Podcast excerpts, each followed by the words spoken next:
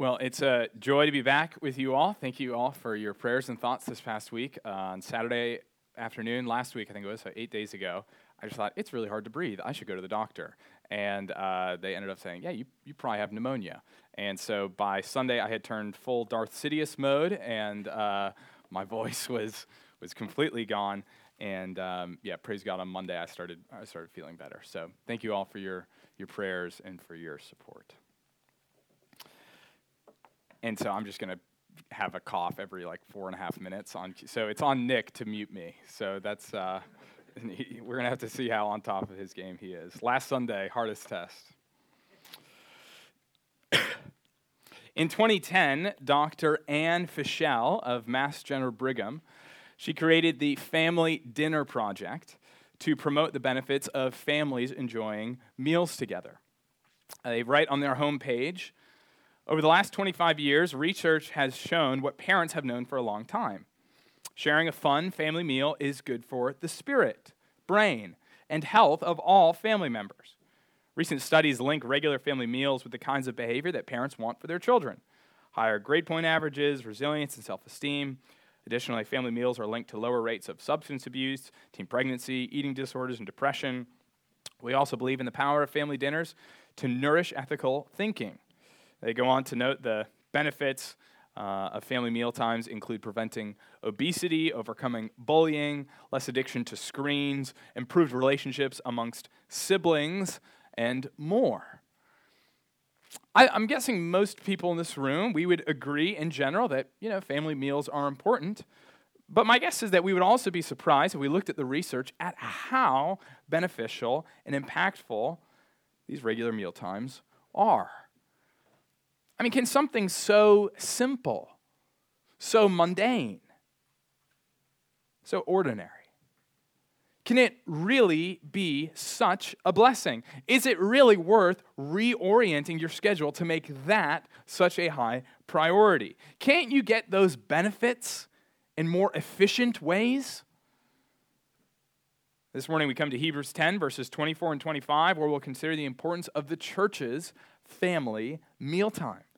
Uh, we'll consider the importance of the weekly gathering of God's people, where we assemble for worship and instruction.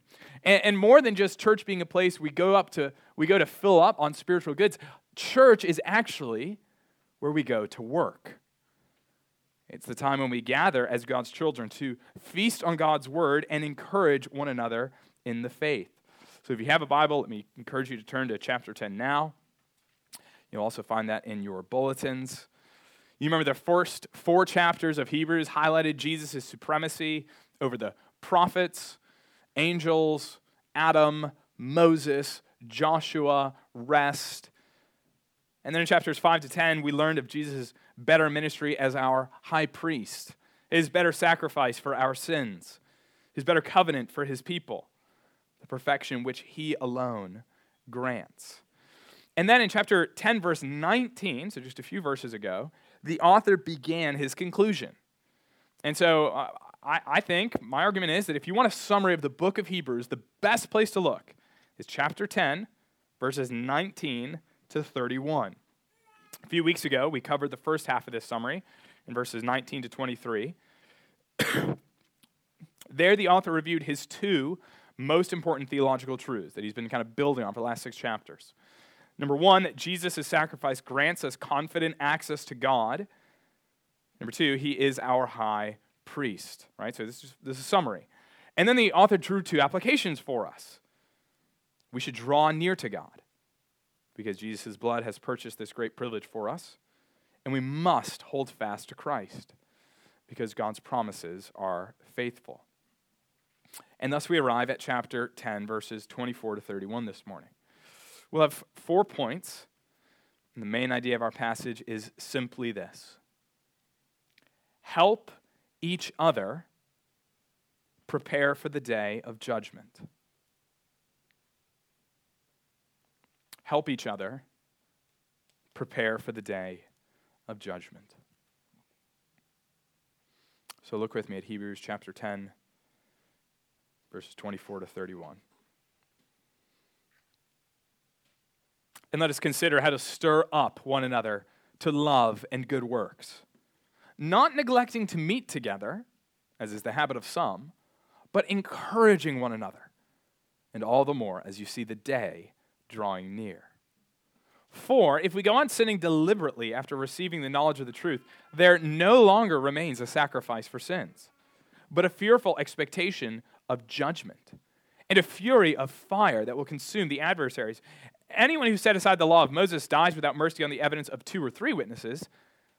How much worse punishment do you think will be deserved by the one who has trampled underfoot the Son of God, and has profaned the blood of the covenant by which he was sanctified, and has outraged the Spirit of grace?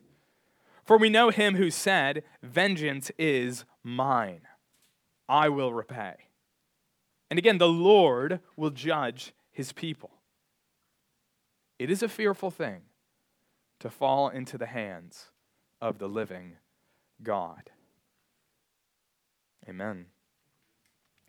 Well, our, our first point is found in verse twenty-four, entitled, "Consider One Another." The structure of these first two verses, twenty-four and twenty-five, is really important. So in twenty-four, we find the main command. Do you notice how at, at the beginning of twenty-two, twenty-two, it says, "Let us draw near." twenty-three, "Let us hold fast." twenty-four, "Let us consider." These are the main commands. And then verse twenty-five, he's going to unpack how we do verse twenty-four, how we do this initial command. But so for now, let's just focus on verse twenty-four. The wording is both simple and yet profound. Let us consider how to stir up one another to love and good works. Apparently, the fact that Jesus' blood washes us clean and that Jesus' resurrection guarantees his priesthood does not make us indifferent to good works. Far from it. In fact, the gospel compels us to care not only about our own good works, but it causes us to have a loving concern for the holiness of others. The command isn't, "Consider how you can be more holy." Of course, you should do that. But instead it says, "Consider how to stir up one another to love and good works." Apparently, I have an incomplete Christianity if I am only concerned about my own spiritual growth. Instead, I need to be concerned about the spiritual welfare of others. And so, I, you know, I think verse twenty-four is absolutely explosive to the way most Christians in America think about their faith. Uh, for many, they think that believing in Jesus is a private thing, where instead it's a personal thing. Uh, they think of it as a private thing that you decide in the quiet of your own heart, and just as no one can make you believe, so you shouldn't try to influence others. Uh, live and let live, as they say.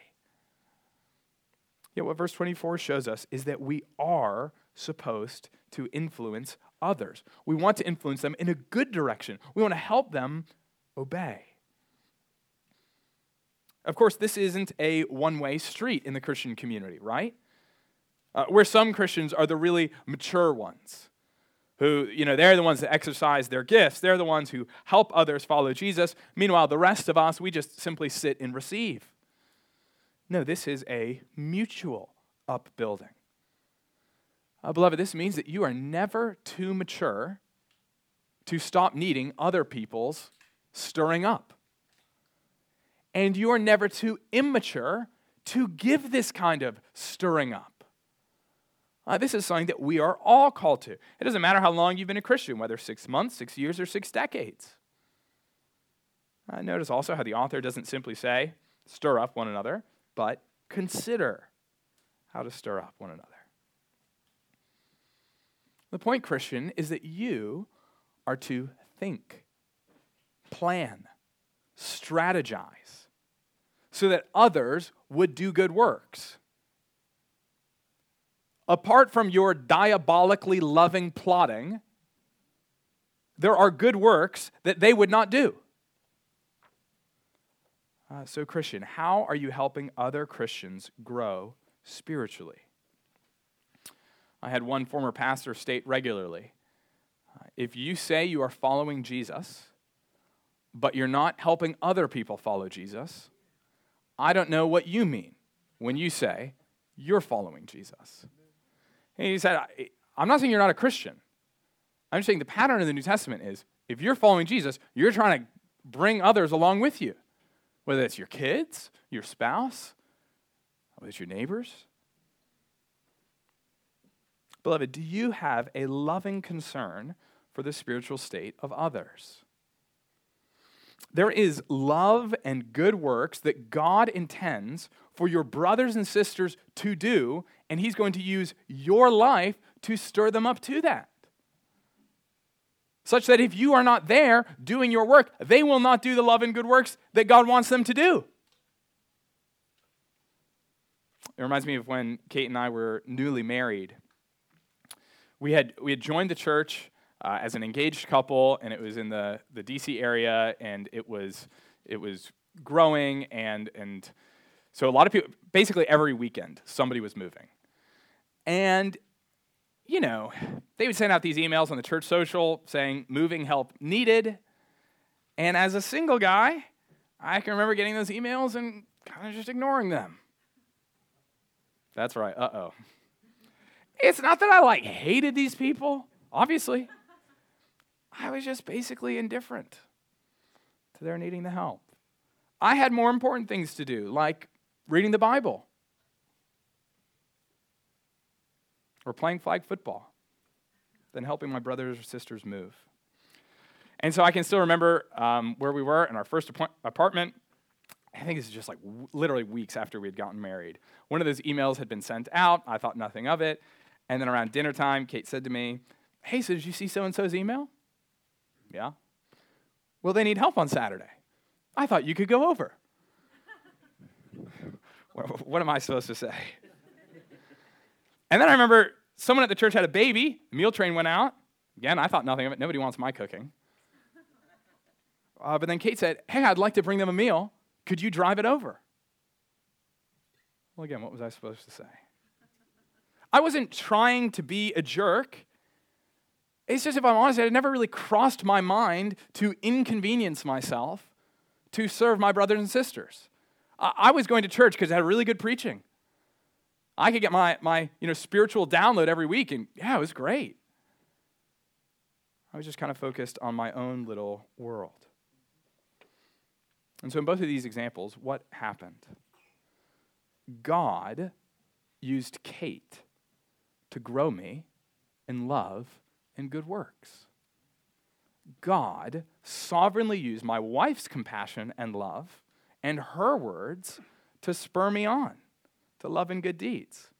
And so, I mean, just to be clear, I think without her, I would not have done those things. There are literal good works that I would not have done apart from her encouragement. And so, brothers and sisters, this is the kind of spurring on work that we are to do for one another. Verse twenty-four says that we cannot be indifferent to, excuse me, to the holiness of other Christians. This means we need to be willing to ask and answer awkward, intimate questions. This means that we need to prioritize our relationships. It's not that you have to be an extrovert or that privacy is a bad thing, but we can't stir each other up if our relationships are shallow or superficial. We keep people at arm's distance. Uh, we need to open up and ask others to open up if we are to do this stirring up work. Now, just, again, to be clear, like, so I'm saying we need to have a kind of loving concern for one another. I don't mean it in a creepy way. Like, like don't mean it in a nosy way. I don't mean it in a prideful way. You could totally go wrong uh, in this area, so don't, don't do that. But we are to have a loving concern for the growth and progress of our brothers and sisters. Now, verse twenty-five is about to get really practical about how we do this, but let me suggest two other ways before we get to, to verse twenty-five. How do we kind of cultivate and accomplish this kind of loving concern for one another? Excuse me. Number one, l- let me suggest we pray for one another. So if you are a member of Trinity Church of Bedford, you've committed to doing spiritual good to forty-eight other people. That is a big responsibility. How are you going to fulfill it? Well, one of the main ways you can express this kind of benevolent responsibility is through prayer. Uh, here's how the opening page of our membership directory puts it, which Mark had referenced earlier. The opening page, it says, when you joined Trinity Church of Bedford, you committed to doing spiritual good to the members of this church. This membership directory is intended to help us make good on those promises. If our covenant reminds us what we've committed to, this membership directory tells us to whom we have committed. One especially important way you can use this directory is to pray for other members. Perhaps taking three names a day, you can intercede to God on their behalf. Whatever you read and pray about in your own devotions that morning, simply pray for them. And then check this out. It, it says, continuing, reflecting on Hebrews ten, twenty-four to twenty-five, our passage this morning, one pastor writes, a church membership directory is the second most important book you own. A church membership directory is the second most important book you own after the Bible, because it keeps before your eyes the brothers and sisters you're responsible to help to heaven. God has called you to help specific brothers and sisters fight against sin. He's called you to stir up particular people to love and good works. He's called you to encourage certain people every day until it is no longer called today. So after you pray for someone, consider sending an encouraging text or note. Perhaps let the person know you prayed for them. Our relationships should inform our prayers, and our prayers should fuel our relationships. It's fitting that today we happen to publish a new directory. Uh, so if you're a member, let me do encourage you.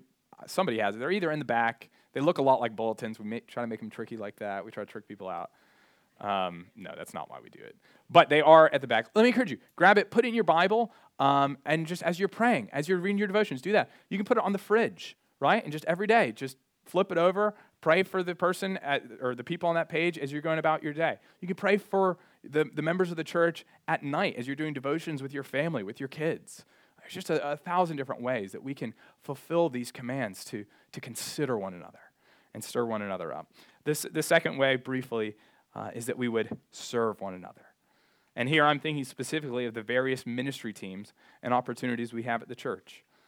Um, on, the, on the one hand, the elders and the ministry leaders, we work really, really hard to minimize the number of volunteer positions on any given Sunday or just in the life of the church, because we don't want people serving needlessly in, in kind of ancillary areas. We don't want to burn people out. Uh, but of course, there are ways that, that we can serve to help others grow in Christ. So right now, praise the Lord, there are some people serving in childcare so that we can listen to the sermon in a relatively unmolested environment. Praise the Lord, right? Praise God for those people serving in that way. Uh, thank you to everyone who's done that for the last two years. What a blessing it has been. I praise God for the hospitality team that sets up chairs so we don't have to stand for an hour and a half, uh, right? That sets out the coffee, that sets out the, the books and the Bibles. Uh, what a wonderful way of considering your brothers and sisters by showing up at nine fifteen and helping unload the car and set up. Uh, thank you to everyone who has been doing that. What an encouragement it is. Keep doing it. Um, because we are to have, ultimately, this is this is a heart posture, right? It's a heart posture of loving concern for the good of others. Because, of course, that was Christ's heart. He had a loving concern for us. That's why he came. And then he calls us to imitate that same attitude. So that means as you are reading through the directory, let me encourage you as you're praying through it. If you see someone you haven't seen in a while, send them a text. See how they're doing. Uh, if you see a new couple in church and you don't think they're very involved, invite them over for dinner. Uh, when we have this kind of love, we imitate Jesus' own loving care for his people. Let's turn to our second point at the beginning of verse twenty-five, entitled, The Church. Here we're specifically told how we're to show the kind of loving concern for each other, and verse twenty-five begins by stating how we would fail to accomplish this. It reads, not neglecting to meet together, as is the habit of some. You see, apparently the problem of infrequent church attendance isn't a modern thing. In fact, it goes back to the earliest days of the church. There is, uh, there's a ton we could say here about the, the beauty and the glory of the, the gathering, how it's a foretaste of heaven, uh, of redeemed humanity, right? Reconciled to one another through the blood of Jesus. um, forgiven, unified, called, filled with the Spirit. We can talk about that. It's a picture of heaven on earth, but for the sake of time, let me just ask, you know, what happens when a member is cut off from the body? In short, members die without the body. Uh, and of course, I mean that literally and metaphorically. I think I've told this story before. Many of you know my father, and uh, a number of you know that he's actually missing two fingers on his left hand. And that happened when he was, I think, sixteen years old. He was on a ride-on mower, mowing his friend's grass on a hill, and it tipped over, and he, he lost two fingers. I don't mean to be grotesque, but did those two digits, those two members of the body, did they last long, do you think, apart from the life-supplying and nutrient-giving body? Well, no, obviously not. They died. And so it is for the Christian, a member of the body of Christ who is cut off from the church. You see, we need the church like members need the body. We need the church because it's where we receive God's word. It's where our souls feed on Christ. It's where our hearts go to be recalibrated to the truth. Members cut off from the body die, and a Christian who deliberately chooses to forsake gathering with the saints, that is one of the most damaging sins you can commit. It is one of the most harmful sins you can commit. And that's because deliberate non-attendance is usually a, a doorway into sin or a mirror of sin. It's not always, but I'm going to say, I'm going to say the vast, vast, vast majority of the time. It's a doorway to sin because once God's preservative work through preaching, praying, singing, fellowshipping is undone, Christians often backslide and fall into sin.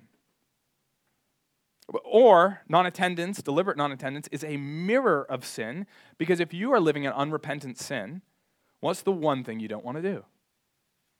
Go to church, right? You don't want to have your sin called out. Willful non-attendance can be indicative of a heart that is hard to the gospel. You see, gathering with God's people is God's most potent weapon against the sin in your own heart that would ruin your life. That's why forsaking the gathering is so serious. Worshiping with the church is God's choice means of preserving his people. So when you go to church, don't just go to be filled up, do that, but also recognize that when we go to church, we have a job to do. We have encouragement to give, love to administer, prayers to offer, shoulders to cry on, hugs to give, smiles to greet. You see, one of the ways we stir up other people to love and good works is by not neglecting to meet together. And so let me let me put it provocatively, but I, I think truly, it is more important for you to be regular and active in your local church than for you to read your Bible daily. And the room went silent. It is more important for you to be active and regular in your local church than for you to be reading the Bible daily. When the New Testament was written, most Christians were illiterate. Even if you handed them a Bible, they couldn't read it. And then it was only about fifteen hundred years later, after the invention of the printing press, that you even could get a Bible into most Christians' hands. The vast, vast, vast majority of Christians have never owned or been personally able to read the Bible. So how did God design to keep his people in the faith following after Christ? It's weekly worship, gathering with the saints. Now, obviously, since we have printed Bibles, since we're able to read, praise the Lord. I try to read my Bible every day. I would encourage you to do the same. Uh, I'm not saying don't do that. Uh, but note this, the book of Hebrews was written to a group of Christians who were tempted to fall away from Christ. You know, he's just said in verse twenty-three, hold fast, don't forsake Christ. And now he says, keep coming to church. So here's my challenge to you, friends. Make the Sunday morning worship gathering the highest priority on your schedule every single week. Do it for your own sake. Do it for the souls of those you love. Uh, parents, do you feed your children physical food? Why would you deprive them spiritual food? Uh, don't ask the question on Saturday night, should we go to church tomorrow? I understand that like everyone is sick right now. I'm not talking about sickness and asking that question. My wife is home right now with a sick child. I was home last, right? So we're just not talking about sickness. But but if you're asking the question on a Saturday night, should we go to church tomorrow? You've already lost the game. Because at that point, you're making church an optional add-on uh, that we try to fit into the conveniences of our life. And then when it's inconvenient, you know, well, it, it's the first thing to go. To be clear, obviously, it's not as if you're automatically saved by going to church or anything like that. Um, please don't hear me saying you should feel bad if you have to stay home because you or your kid is sick. I'm not saying that. I said, this is an encouragement to make the Lord's Day a day for gathering with God's people and the encouragement that we all need. So let me just make four brief points of application here um, about the, the priority of gathering. No, number one, come when you don't feel like it. The truth is, this is the main reason Christians neglect to meet together. Uh, perhaps you've had a long week. Maybe it's because you've sinned, or you're discouraged, or you're depressed. Maybe you don't get a lot out of the preacher or the music. Well, Christian, if that's you, let me plead with you. When you most don't want to go to church is when you most need to be in church. We all need to reorient our hearts to Christ. We all need to be reminded of the gospel. And God graciously gives us that opportunity every Sunday. Second, come when it's inconvenient. I'm thinking here in particular of when on vacation, when your work is piling up, when family is in town. It's easy to think of all the reasons we shouldn't make gathering with the saints a priority. I know this can be tricky, um, but let me humbly suggest that you're visiting in-laws or sibling or children. What they most need is not another two hours with you, but for your life and for your calendar to boldly declare the supremacy of Christ. Now, like, please don't be a jerk about this. Please, please, please, please don't be a jerk. The goal is not to be offensive. But whether with unbelieving family or believing family, one of the best ways to love them is to demonstrate the priority of worship to you and to your family, uh, as well as getting to invite them to join you. You never know what they're going to say. Uh, whether or not they come, you can still love them, enjoy their trip, do all kinds of fun things together while recognizing Christ's priority over all. And, and let me just say that going to another gospel-preaching church while on vacation is similar to the example of family. Okay, so, excuse me, this is not a hard and fast rule. I'm not saying that if you miss a Sunday, you're automatically in sin. Uh, please don't hear me saying that. But even for your children, or certainly for your own sake, it can be so encouraging to worship with other saints while you're on vacation, to go to other gospel-preaching churches. Uh, it is one of my favorite things to do on vacation, is to go to other churches, in fact. The purpose isn't to keep a running tally of how long has it been since I missed church, but rather to ask, what is the priority in my life and calendar? Third, at this particular church, we ask you to come on Sunday evenings as you're able. Uh, we know that with work and distance and health and school, you name it, it, it isn't always possible. Uh, but Sunday is the Lord's day. And so we shouldn't blush at giving him the whole day. We don't want to be shaped more by the American work week than we are by God's word. Uh, the, New, the New Testament describes Sunday as the Lord's day. And so we, we want to try as much as we're able to, to give that over to him. And then fourth and finally, come to church even when your church isn't perfect. Praise God, the Lord doesn't require perfect churches to edify his people, because on this side of heaven, there are none. Uh, praise God, he even uses normal ones, like this one, with okay preaching, uh, with sinners, to sanctify us, to grow us in godliness. Brothers and sisters, isn't that, I mean, like, isn't that amazing? That God uses our feeble and frail efforts to help other people make it to heaven? Like, you don't know what you're showing up on Sunday morning or Sunday night. Uh, you don't, you don't even know how God is using that to encourage others to press on for one more week. Um, so often we don't know what others are, are bringing in, carrying in on Sunday morning. And just your presence, and your smile, your love, who knows how the Spirit uses that to encourage people one more week, one more week. Well, if the first half of verse twenty-five shows us that we can't stir up one another to love and good works if we're neglecting to meet together, what are we supposed to do? Kind of on top of that, or in the place of that? Well, that brings us to our third point in the second half of verse twenty-five, entitled, Encourage.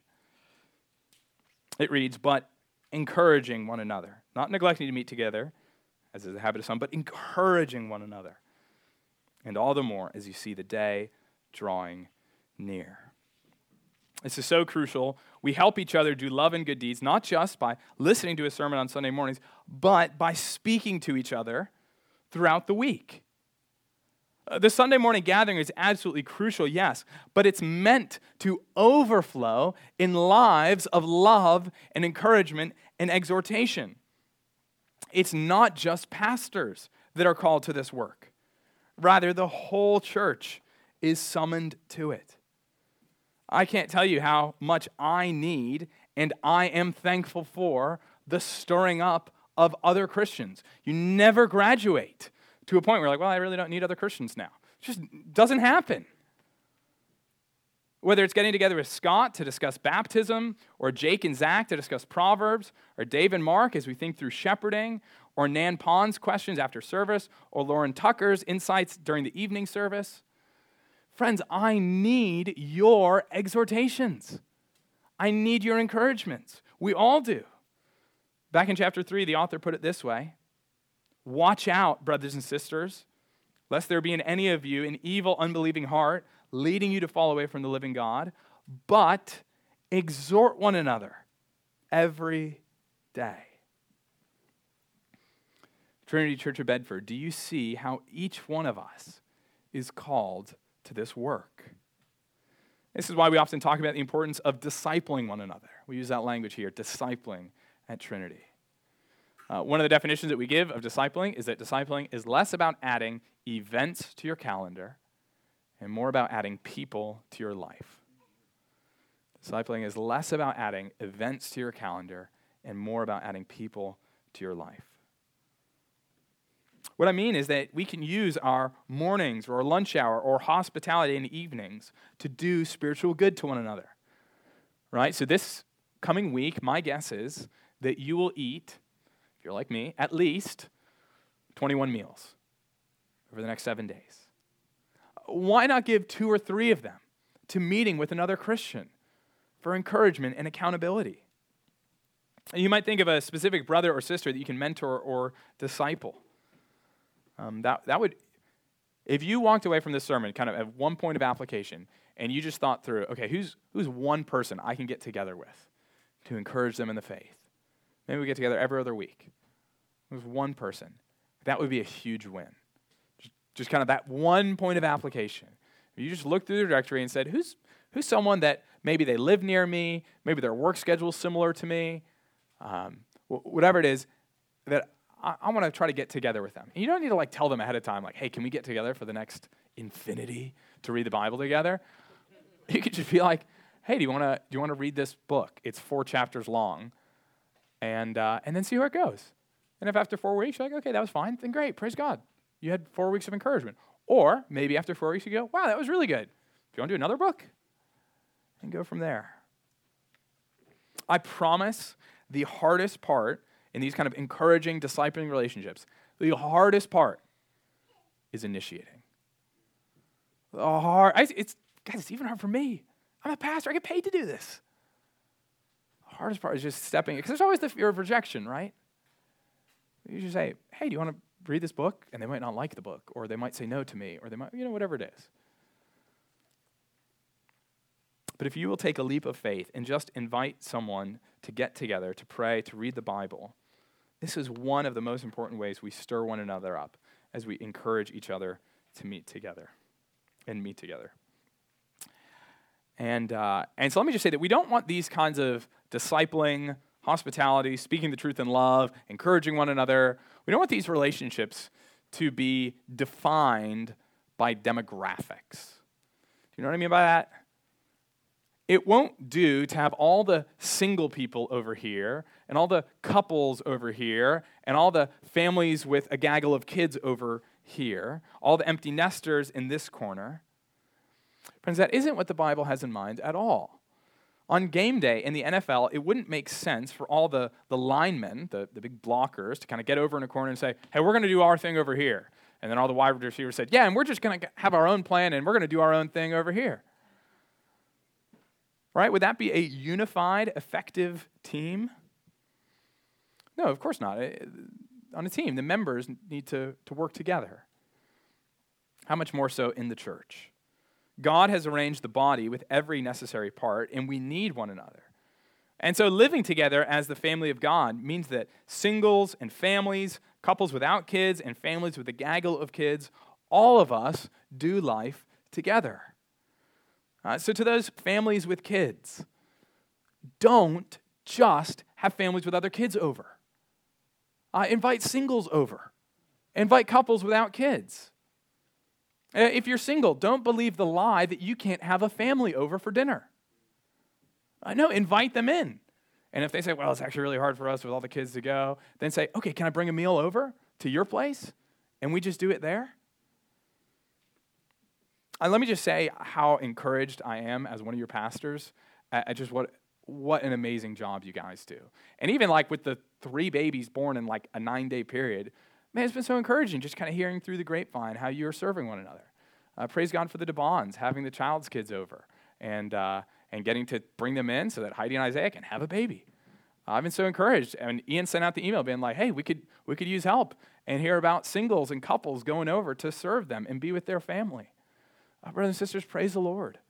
Uh, praise the Lord. What a, what a great picture that our unity is not that, you know, we all have this one fact about us that's kind of on an earthly level true, but the one fact that we have in common is Christ. It's the gospel, and it unites us. Living together as the family of God means that we live together as the family of God. And the reason why this task of encouraging one another is so urgent is we see the day drawing near. This is the day of judgment, the day when Christ comes to judge the world at the end of time. And so that day is supposed to loom large on your calendar this week. That day is supposed to impact the way that you spend your money and your time and use your words and who you text. And so that brings us to our final point, in verses twenty-six to thirty-one, entitled, The Last Day. Now, thankfully, Paul Tucker is going to help us think through some of these themes tonight, so I don't have to spend all my time here. Uh, Paul's going to walk us through some similar themes, uh, talking about the day of the Lord and judgment. And, and actually, the, these six verses, the main idea is really simple. The author is showing how high the stakes are for this, stirring up, not neglecting to meet together, but encouraging one another work. He's just trying to show, like, what's on the line. Why should you sacrifice and labor so diligently at such tasks? For, verse twenty-six, if we go on sinning deliberately after receiving the knowledge of the truth, there no longer remains a sacrifice for sins, but a fearful expectation of judgment and a fury of fire that will consume the adversaries. The point is, if you love your brothers and sisters, you want to keep them from that. You don't want the fury of fire that will consume the adversaries to take place with one of the forty-eight members of Trinity Church of Bedford. Because you love them. Because Christ loves them. And so we get up early to meet. We stay up late. We hop on Zoom calls. We pray. To sin deliberately is to sin in a calloused and indifferent way. As Christians, of course, we all sin. But one of the marks of being a genuine believer is confessing and repenting and turning away from our sins. Right? We don't hide it or justify it. We kill it. But for those who double down on their sin, for those who cherish it and refuse to give it up, well, they should have no confidence that Christ's sacrifice covers their sin. Instead, for those who stubbornly refuse to repent, there is only the fearful expectation of judgment. The topics of hell and punishment, of judgment, they are not popular these days. But of course, that doesn't make them any less true. In verse twenty-eight, the author makes the point that if you disregarded Moses, you were put to death. Therefore, verse twenty-nine, how much worse punishment will be deserved by the one who has trampled underfoot the Son of God, has profaned the blood of the covenant by which he was sanctified, and has outraged the Spirit of grace. You see, falling away from Christ is no small sin. In many ways, it is the worst sin imaginable. It's to trample underfoot the Son of God, to mock his blood and profane his sacrifice. It's to act as though his death was pointless and that you don't need him. It's to outrage the Spirit of grace. The person here who, who's being described, I think it's someone who has taken of the Lord's Supper and then fallen away. Okay, so that, that language where it says he's profaned the blood of the covenant by which he was sanctified, I take that to be, this is referring to someone who at one point was identifying with the covenant community as a Christian. They were in the membership directory. They were taking of the Lord's Supper. And then they've fallen away. That person, okay, yep, sure. Theologically, we have a few seconds. Theologically, I think they were always an, an unbeliever. They, you don't become a sheep and then turn into a goat. You don't unadopt yourself from God's love. But there is a special kind of unbeliever that is an apostate.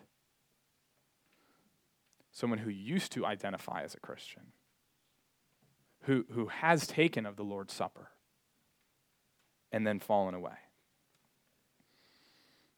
The, the punishment here, it's, it's unbelievably dreadful.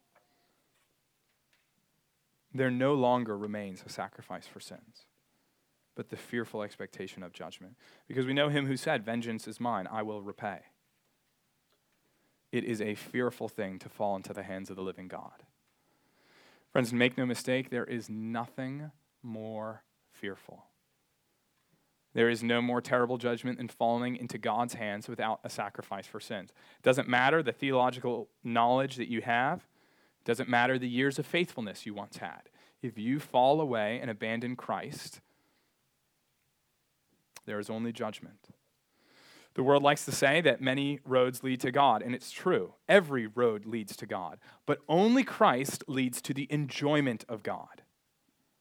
Without his sacrifice, our sins will undo us. The Lord is judge. That's what makes Jesus' sacrifice so amazing, uh, that he, the God-man, should come to earth, live a life without sin. And then he fell into the hands of the living God. On the cross, he was treated as an adversary. He was consumed by a fury of fire. There was judgment. God said, "Vengeance is mine." And Christ went to this fate knowing that would be his fate because of his love, because of his care, because of his concern for his people and their welfare. He died on the cross as our sacrifice, as our substitute, bearing the punishment, bearing the judgment that we deserve so that we could go free, so that we could be indeed ushered into our heavenly home. Friends, if you will trust in Christ, that forgiveness of sins is yours. It is offered freely at no cost to you. The only cost was to him. If you will but put your faith in Christ. But if you will not, judgment awaits for all those who refuse God's grace. And so, brothers and sisters, it's in light of that great day that we now gather and encourage. Uh, this week, Christian, Trinity Church of Bedford, keep on loving one another. Don't be indifferent to the spiritual state of others, which means, yes, share the gospel with unbelievers with outside, but also disciple and encourage and pray for one another. Because Christianity isn't a spectator sport where we sit on the sidelines and watch the professionals play. Instead, it's a team sport. When you put your faith in Christ, God gives you a helmet. God puts the pads on you, as it were, and he says, go team. Go help the team. Play your part. As a member of the body of Christ, of Christ, you need the church, and the church needs you. So get in the game, and let's get to work as we see the day drawing near. Let's pray.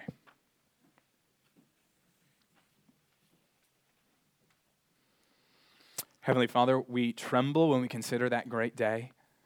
We confess how it does not often impact our day-to-day as much as it should. Oh Lord, as your servant Jonathan Edwards prayed, would you stamp eternity on our eyeballs? Would you make that the lens by which we see all of life? Would you give us a loving concern for one another, for our, our kids and our spouse, for our neighbors, for our fellow church members, for our friends and family? Lord, would you, would you prevent us from being calloused or hard-hearted or indifferent, but to instead demonstrate your love for them? Help us, we ask, by your Spirit and by your grace. We pray all this in Jesus' name. Amen.